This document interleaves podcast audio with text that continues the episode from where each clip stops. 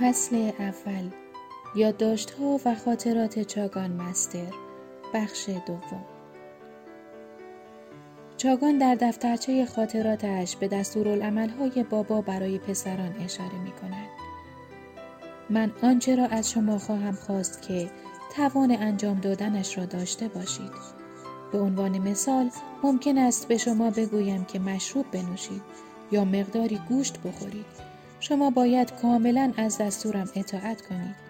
این چیزی که گفتم به این معنا نبود که چنین کارهایی را از شما می‌خواهم. این فقط یک مثال بود.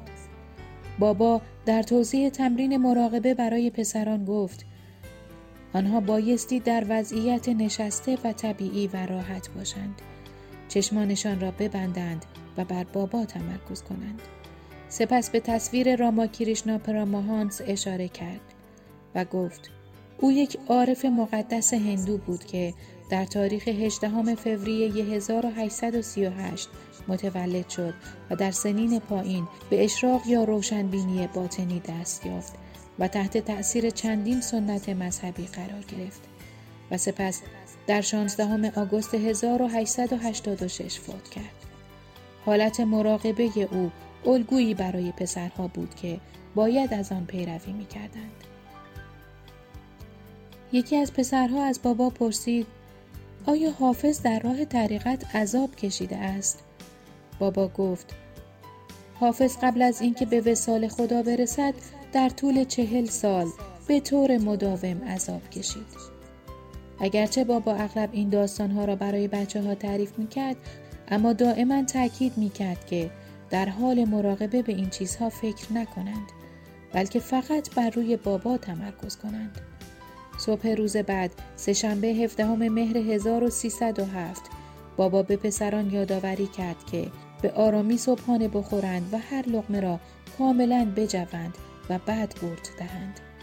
بابا حتی با دست خودش در دهان دو پسر به نام واسنات و ساتو لغمه میگذاشت.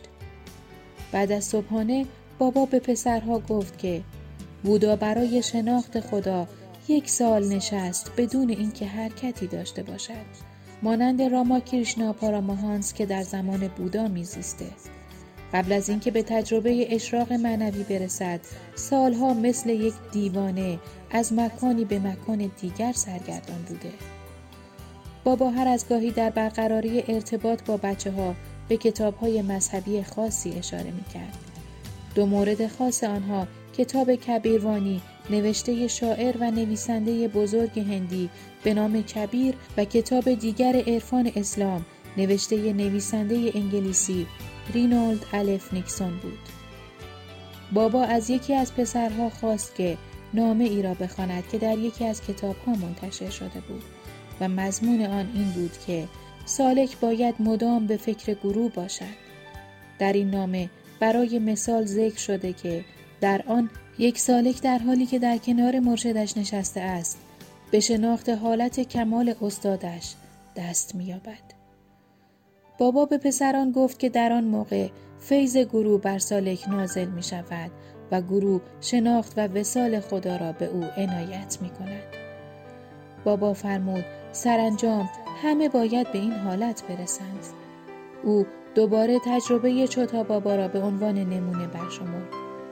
به گفته عبدالله وقتی مجبور شد این حالت آگاهی الهی را ترک کند حالت ذلت و تیر بختی شدیدی را تجربه کرد و در نزول به آگاهی خاکی شدیدن گریه کرد او فکر کرد که مسرت الهی را از دست داده اما هنگامی که نزول کرد در همه جا بابا را می‌دید و مسرت زیادی را تجربه کرد بابا به پسران یادآوری کرد که اگر آنها به تجربه به یاد داشتن دائمی او دست یابند به حالت فنا می رسند. فنا یعنی گذشتن از مسیر معنوی و خدا شدن و بقا به معنی استقرار در خدا یا غرق شدن در خداست. یعنی آنها بابا را همچون خدا می بینند اما هنوز با او یکی نیستند. بعد از آن حالت بقاست بابا توضیح داد که بقا دو حالت دارد حالت اول بعد از شناخت بابا و نزول کردن به عنوان مرشد کامل یا صدگرو حالت دوم نزول کردن به دنیا. اما هر لحظه و در همه جا بابا را همچون خدا دیدن است. چاگان با تاکید بر این نکته مستقیما از بابا نقل می کند بنابراین می گویم وقتی دائما به من فکر کنید مرا می بینید که با شما بازی می کنم به جوک ها می با شما قدم می زنم اگر دائما به من فکر کنید این تصور بیشتر برای شما آشکار خواهد شد و شما مرا همه جا خواهید دید. این تنها راه است. راه دیگری وجود ندارد اما آنچه مورد نیاز است فیض من است. بیدول ساعت هفت صبح جلسه را قطع کرد و گفت وقت حمام پسران است. بابا به او اعتنایی نکرد و ادامه داد. منظور از مراقبه چیست؟ فقط به من فکر کردن است. همه شما اینجا در حضور من نشسته اید. این مراقبه نیست زیرا مرا می بینید که در حال سخنرانی برای شما هستم. سپس بابا به بچه ها گفت می توانند برای حمام کردن بروند. و پس از آن تا ساعت ده و نیم صبح به مراقبه پرداختند.